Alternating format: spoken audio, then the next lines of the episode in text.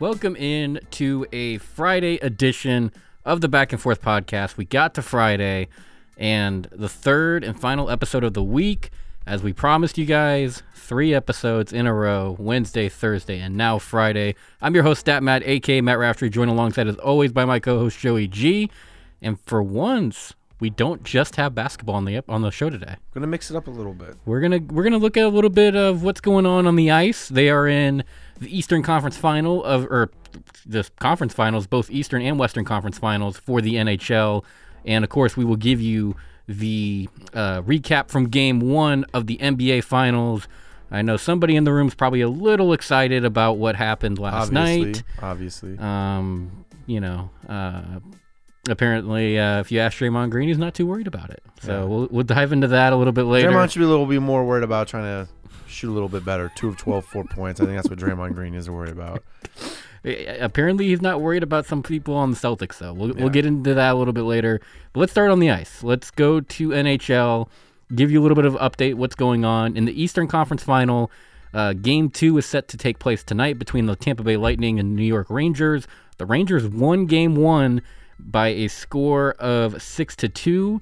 Uh, Rangers actually have home ice in the series. So, I mean, kind of kind of surprising to see Tampa Bay uh, a little bit of a lower seed given that they're the two-time defending champ.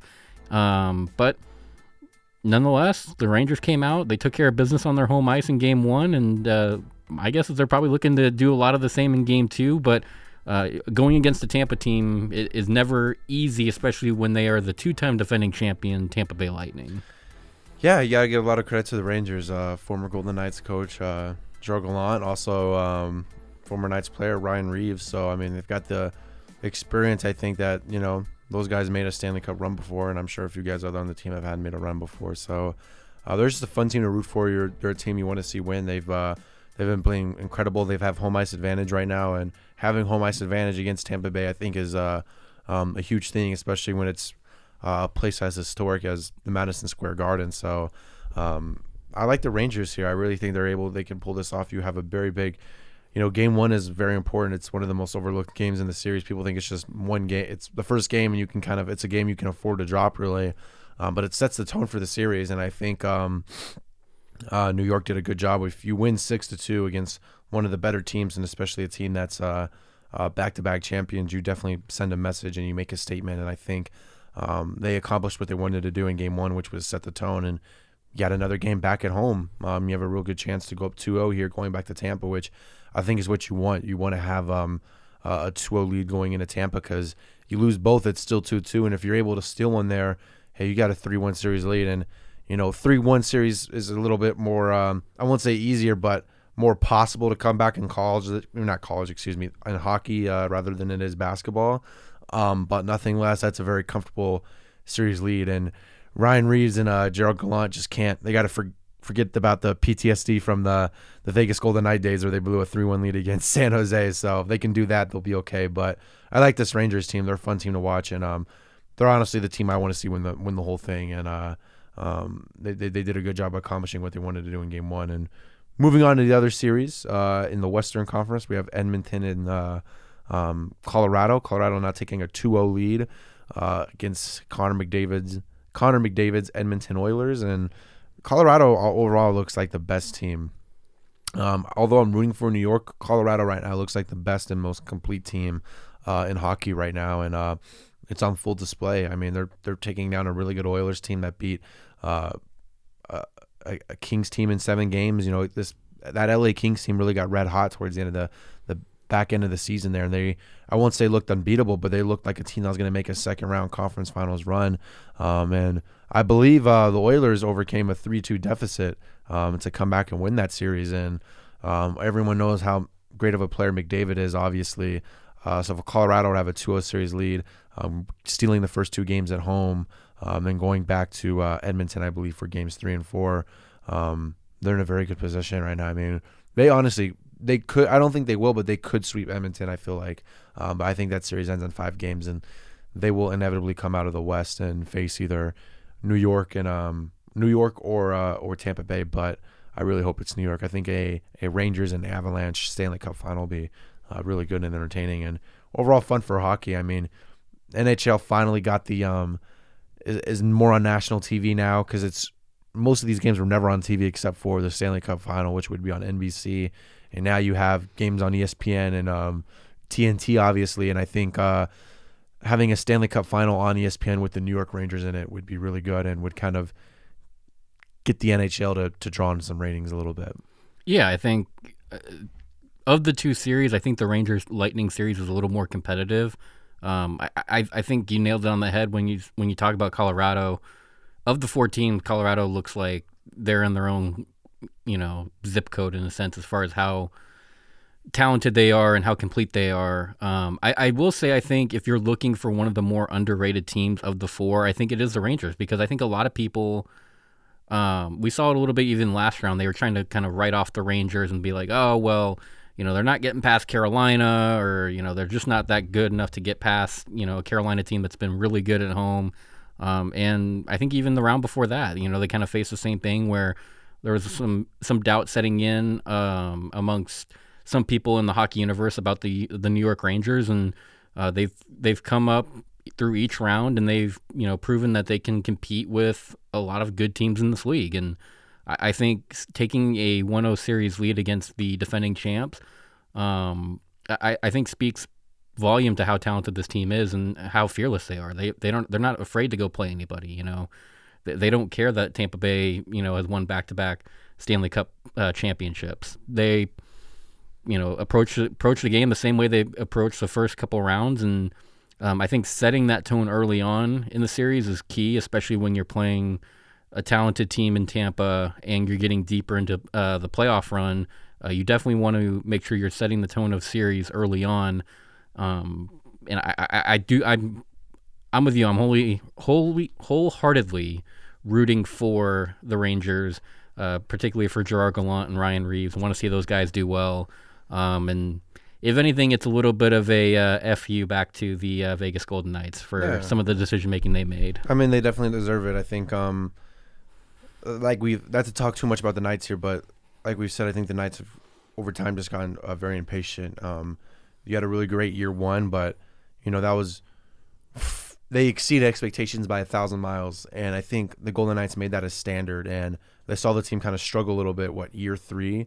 Yeah, and not I, all the fans are complaining. Yeah, because... and they they were still in the playoff picture too, as well. Yeah. Like, it, it was just uh, it was a it was a it was a bad decision to fire him. And the same thing with Pete Dobear. Like, he the Knights missed the playoffs for the first time in their history in the first five years. Like most expansion teams, it takes them five to six years just to get in. Right. We missed it for the first time. We're like, okay, you're done. Like that kind of that's worse than U N L V. Honestly, that's worse than how U N L V g- goes around with their head coaches, and that kind of um. having that kind of relationship with your coaches and having them around for two years and then booting them, it's going to make it harder and harder for the Knights to get a decent head coach there, because when that job opens up, coaches are going to be like, well, if I don't do good year one or year two, like I'm gone. I feel like if I go to, I'm just throwing a team out. If I go to Arizona, right, they'll be a little more patient with me and allow me to build and accomplish what I want to do there, versus the Knights. It's very get it done quick now. Like we're not, we're not, we're not the Chicago Blackhawks. We're not the Boston Bruins. We're not the Rangers. Like we're not like a teams that have a little bit of a history. Like we're still new, and you know the fact that we've made the playoffs so many times in our short span is is frankly unreal. And we got to be a little more patient with our head coaches, I think. Yeah, and I think the fact that Vegas is now going to be on their third head coach in six seasons is a little alarming. Um, again, it, it causes a lot of candidates to maybe think twice about applying for the Vegas job, because, you know, they know that they have to have success right away. And not to say that this roster isn't success ready right now. I mean, it, it's very win ready. Um, you have still a lot of good pieces on it. You have Mark Stone, you have Riley Smith, you have a lot of the key guys that, you know, have been around for a while. It's just, it's naturally hard for a coach, even in professional sports, to come into a new organization and win right away. Like yeah. It's a very rare anomaly. And I think it, I, I we said it a lot on the show, I think, that it almost would have been better if Vegas had been closer to expectations year one, because then I think the fan base and the organization would have been more patient with players and more patient with head coaches, instead of making the Stanley Cup year one, and then you start, you know, putting in that little sense of entitlement to the Vegas fan base. I mean, I've always I've been on record calling them entitled for a long time, because it seems like they, you know, lose three games in a row and, oh, season's over, chalk it up, like, let's try again next year. Yeah. Um, and the fact of the matter is, I mean, there's organizations in professional sports that go through decades of terrible seasons. Um, Vegas has one, and they feel like the world's going to set on fire now. That's just how it is here sometimes. So, um, uh, but definitely best of luck to uh, to the Rangers. And uh, I'm sometimes, you know, we gotta be a little bit uh, we have to be a little bit unbiased, but we're gonna be a little bit biased here, and we're we're definitely rooting for for the Rangers. Rangers, I think an Avalanche Rangers uh, Stanley Cup final is actually a pretty good matchup. I, yeah. I I would be that's a seven game series. I would be entertained by that for yeah. sure, but. A uh, a series that is in their championship phase, um, that being the Celtics and the Warriors over in the N B A, played game one last night, and Joey called it. Celtics won one twenty to one oh eight. I was, I, I thought the Warriors would actually come out and win that game. Um, I'm standing by that. I think Warriors win game two. I thought whoever won game one, I would take the opposite for game two. I, I think the Warriors right now are still too talented to lose back-to-back at home. Like, I, I can't... I would honestly be shocked if they went down two oh, at, especially with those two games being at Chase Center. That's a very good point, but the streak continues. The Vegas... Or not Vegas, I wish. The Boston Celtics are um, have not lost a game at Chase Center yet still. In the They're now four and oh at Chase Center all-time, and in their last ten games on the road in the Bay Area, I think they're either eight and two or nine and one. Um, and they're eight and two so far in this year's playoffs. So the Celtics are a really good road team. And as crazy as it sounds, if the Warriors are going to steal two games, I feel like those one of them are going to be at T D Garden.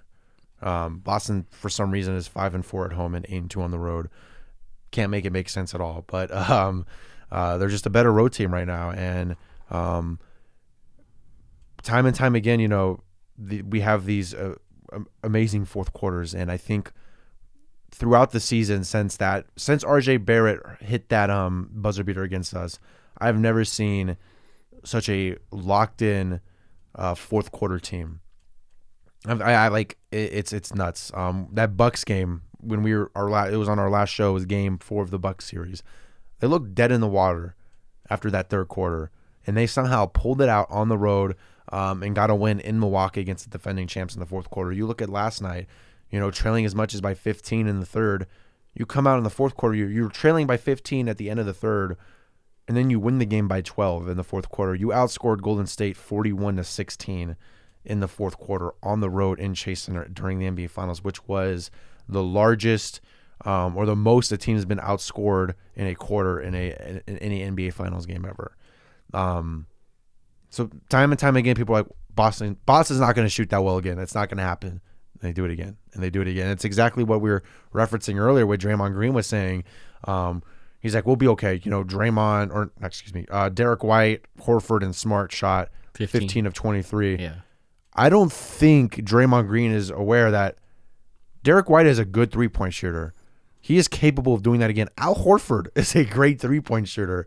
Marcus Smart is not the greatest, but he is drastically improved at the three-point line. Like Marcus Smart, they're letting him chuck up threes for a reason. All these guys are shooting threes for a reason because Boston is one of the best three-point shooting teams in the league this season. That's how they've been winning most of these games. They've had a they had a playoff record earlier this year in threes. Like, I don't know what Draymond's expecting to happen again. Draymond should be a little more concerned that he's shooting two of twelve in an N B A Finals game where his team needs him. He should be a little more concerned that Klay Thompson completely disappeared and Stephen Curry completely disappeared in the fourth quarter, because that will happen again, because they've done that before. Do I got to remind you about the three one series lead that they blew? Do I got to remind you how they choked to the Toronto Raptors and they lost every single home game in that series? Like, it will happen again. That will happen again. If you let Derrick White, Al Horford, and Smart consistently shoot the three ball wide open, that is going to happen again. It doesn't matter if it's at T D Garden or the Chase Center. Those guys can shoot the three ball, and there's a reason why Ime Udoka is letting them chuck, uh, chuck up threes. Steph Curry and Klay Thompson vanishing, it's happened before, and that will happen again. So I think that's what the Warriors need to be a little more concerned about, not quote-unquote lucky shooting from the Celtics. Um, when the Celtics are moving the ball around and they have con- like it's it's the same with any team. When any team has goes on a run, all it takes is one player to start hitting shots, and then everyone else, it starts feeding off of everyone else. When you're moving the ball around, one player gets hot, you start going on a run. It's the N B A Finals. Everyone's got the adrenaline pumping through them. Like, a team is going to go on a run, and that's exactly what happened. So um, Boston's just got to – and and another point here, the Celtics won by twelve on the road when their best player literally played the worst possible game he could have ever played. Jason Tatum is not going to have another three of seventeen, twelve-point game. And I'm still, he managed to put up thirteen assists, but Jason Tatum is never going to – he's not going to have another one of those games.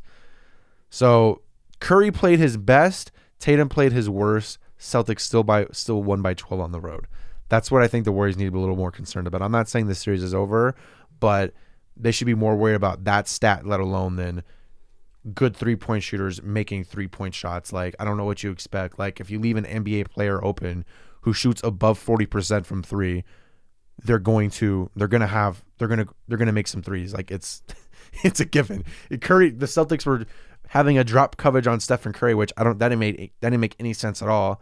And Curry was knocking down open threes because Curry's one of the best three-point shooters. Like, it's going to happen. It's not a thing of luck. It's bad defense and, you know, better offense, essentially. So, um, great game by Boston. I mean, they played they played a, a really good game overall. I mean, the third quarter, they kind of let it slip away from them, and then they regrouped and got it together in the fourth quarter. And um, they continue to play like that. This, this could be a, a five-game series. Will it? I don't think so, but it could be a five-game series if they continue to play like that. Um, Jaylen Brown played one of his best games, I think, of his career. Um, I know he's had a fifty-point game, but, like, this is the N B A Finals. Like, he played an amazing fourth quarter last night. Uh, Derrick White really stepped up. Like, the way Derrick White's been playing lately, it's like, does Boston really need to target another big star free agent this offseason? Like, if Derrick White can continue to play like that, like, I don't think we need – I don't think we really need anyone else. I mean, maybe another solid piece off the bench, but – you know, Derrick White is playing out of his mind. Al Horford, um, you know, turning back the clock a little bit, playing playing great. Had a twenty-eight point game last night. So, um, and it's, it's and Smart having eighteen points and, and five assists. So, uh, they just got to continue um, moving the ball and and getting those open three point looks, and uh, I guess continue hitting our, our lucky shots, as Draymond would say. Yeah, I mean.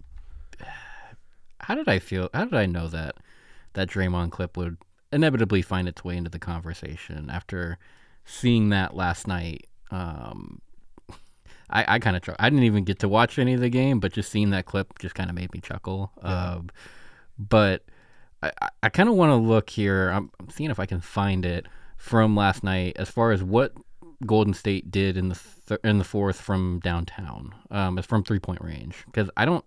I don't think it was all that great from uh, from three-point range. Let's see. Looking at... Uh, yeah, so, I mean, you look at it from... Oh, that's Boston. It's not Boston. Uh, you look at it from Golden State. I mean, they got outscored by...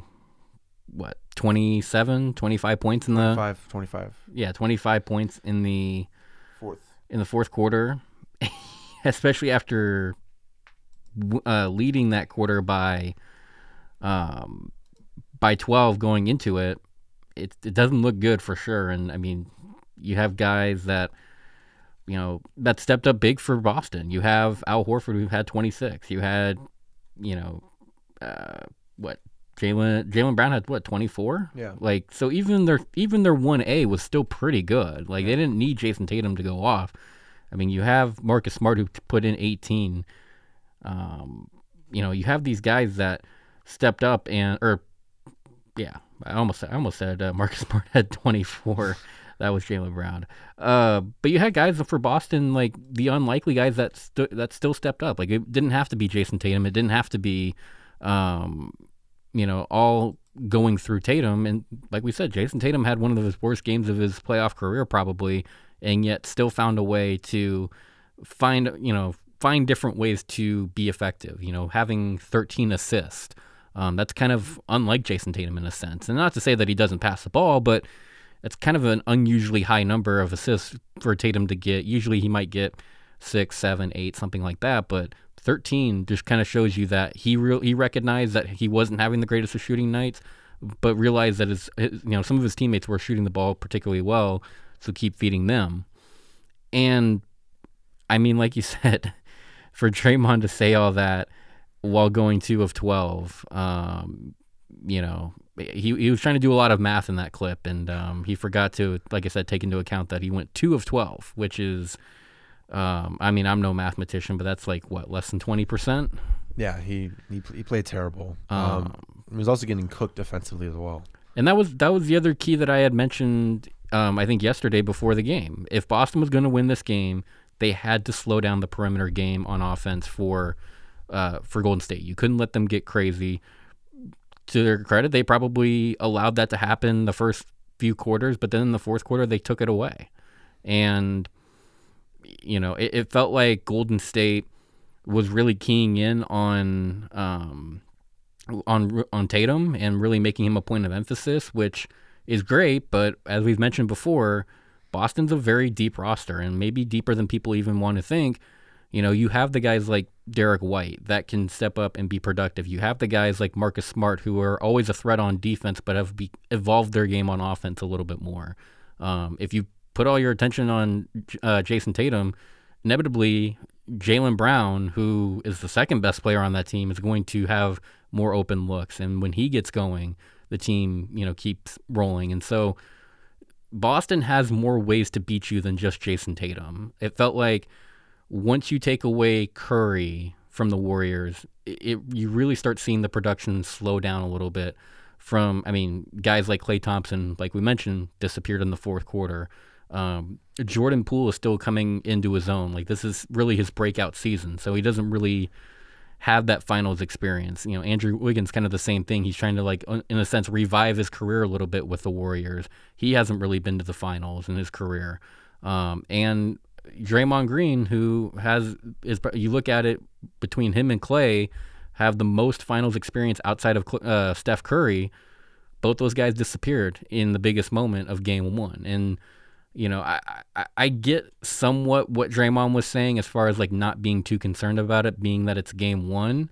But I think it definitely has to be somewhat of a a point of emphasis, at least going to game two, knowing that, you know, those guys can get open and they can get going again if you let them. So um, I don't know if it was Steph or if it was uh, Steve Kerr that had said it post-game that, um, while yes, those are usually unlikely guys to beat you from downtown, it's still enough to make sure that you you adjust those rotations for game two, um, and that you maybe give them a little, give Boston a little bit of a different look defensively. Um, And honestly, I think that's probably accurate. Like, you know, like I said, I, I get somewhat what Draymond was saying because um, if you had told me that Derrick White was going to go berserk from behind the arc and Al Horford was going to shoot like Steph Curry in game one, I might not have believed you. Um, but then again, I mean, things happen in the finals. Like, people's names are born in the N B A finals, like unlikely heroes. Like, for instance, Matt, nobody knew about Matthew Dellavedova until the N B A Finals, and then he played really well. And people knew about this guy, but no one thought he'd win Finals M V P, Andre Iguodala. Yeah, people. A lot of people were like, "Oh yeah, Andre Iguodala, he's he's all right. Like, he's a good, decent player." Um, one person though, I think, like, if you wanted to pick out an N B A Finals M V P, and I almost meant to do this on the show yesterday, kind of an unlikely candidate, but one that I could make the case for is Marcus Smart.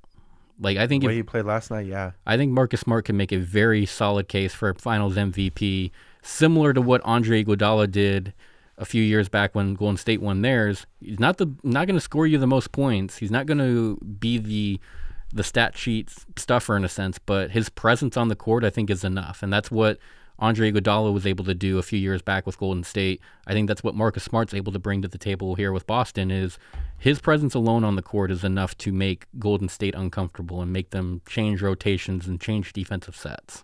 Yeah. Um, Stephen A. Smith uh, was a little bit disrespectful in that pregame show.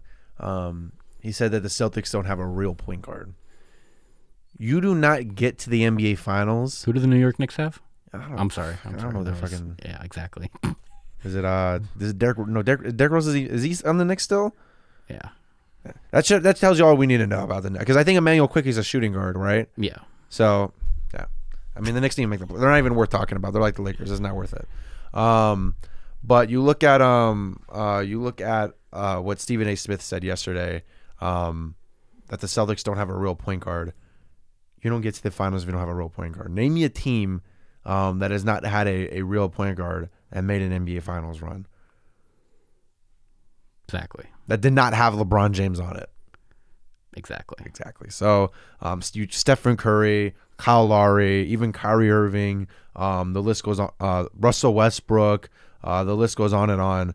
Um, you need a you need a real point guard on your on your team to make a run. And Marcus Smart has been a tremendous point guard. Let's not act like he's some scrub.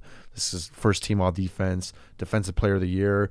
Um, and throughout the playoffs, he's been averaging well over fifteen points per game and well north of, I believe, seven assists. So um, he's sharing. You got to remember, he's sharing the ball with Al Horford, Jaylen Brown, and Jason Tatum and Derrick White. Like, he's not going to be. He's not going to get you twenty-five a night. Like, that's just not going to happen, but he does what he needs to do, and um, he's been well exceeding my expectations, uh, and I'll be the first to admit, you know, when this team was struggling uh, at the trade deadline, you know, I won't, not afraid to admit it, I was like, hey, you know, maybe we need to blow this thing up a little bit, or maybe I think it's time. I love Marcus Smart, but if there's a chance for us to go out and get better, um, I think we need to do it, and I'm glad that I'm not a, I'm glad I'm not a G M or a coach, because that would have definitely fucked this team over. But yeah. I'm glad that we remained patient and that we made the right moves and uh, traded the right people. And um, obviously you saw how our season turned around. And I think I think the problem with the Celtics was it was just they were they were playing too much I S O ball and not team basketball. And um, it was more players caring a little bit more about individual stats, I think. And um, I think that New York – I think that R J – I'll, I'll say that about the Knicks. The Knicks saved our season. I think that R J Barrett buzzer beater when we fell eighteen and twenty-one really was the turning point of our year. I think when we blew that twenty-five point lead and um, the national exposure we were getting from that loss and from that game, I think really woke this team up, because since then it's been a completely different basketball team. And um, uh, yeah, that, that that really did turn our season around. And you know, Smart's been great, and so has Derrick White. And I, this entire team, it's not a lot of teams.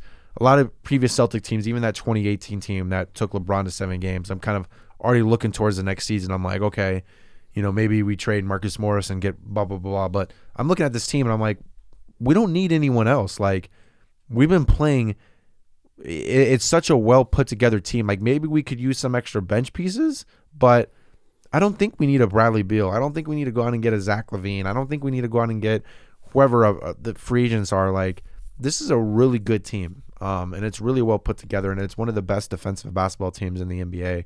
And I think that was really on display in the fourth quarter. I think Boston really finally turned up the defensive intensity. So um, regardless of the outcome of this series, you know, this is still a, an incredibly young Celtics team. Jaylen Brown is still only twenty-five. Jaylen, Jason Tatum is only twenty-four. Like, those guys have not hit their ceiling at all yet. Like, if you think they've they've reached their prime, like, they're nowhere near it yet. Like, Smart is now just hitting his prime at twenty-eight. Like, Marcus Smart is finally turning into um, the player that the Celtics drafted him to become. And uh, so just wait till those guys are around twenty-seven, twenty-eight years old. But, um, yeah, really, really satisfied with game one. Um, going into game two, before before we wrap up, you want to do quick quick little predictions? Let's do it. Go for it. I think they steal game two, too. Ooh. I think Warriors win game three in T D Garden. Boston's going to steal game two at the Chase Center. And I think um, it's going to be another down-to-the-wire game. I'm going to go one oh seven, one ten. Celtics steal it down in the last two minutes, go up two oh.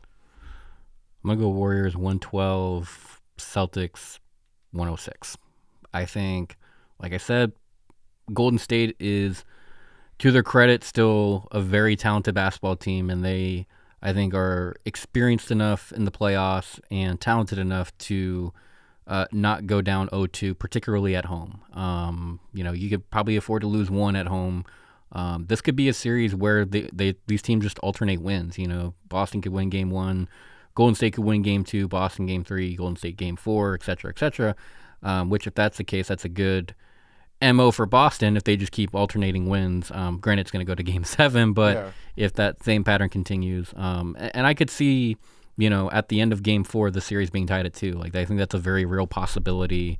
Um, I would be stunned if it was, um, you know, if it was three one either way. Like, I don't see that happening.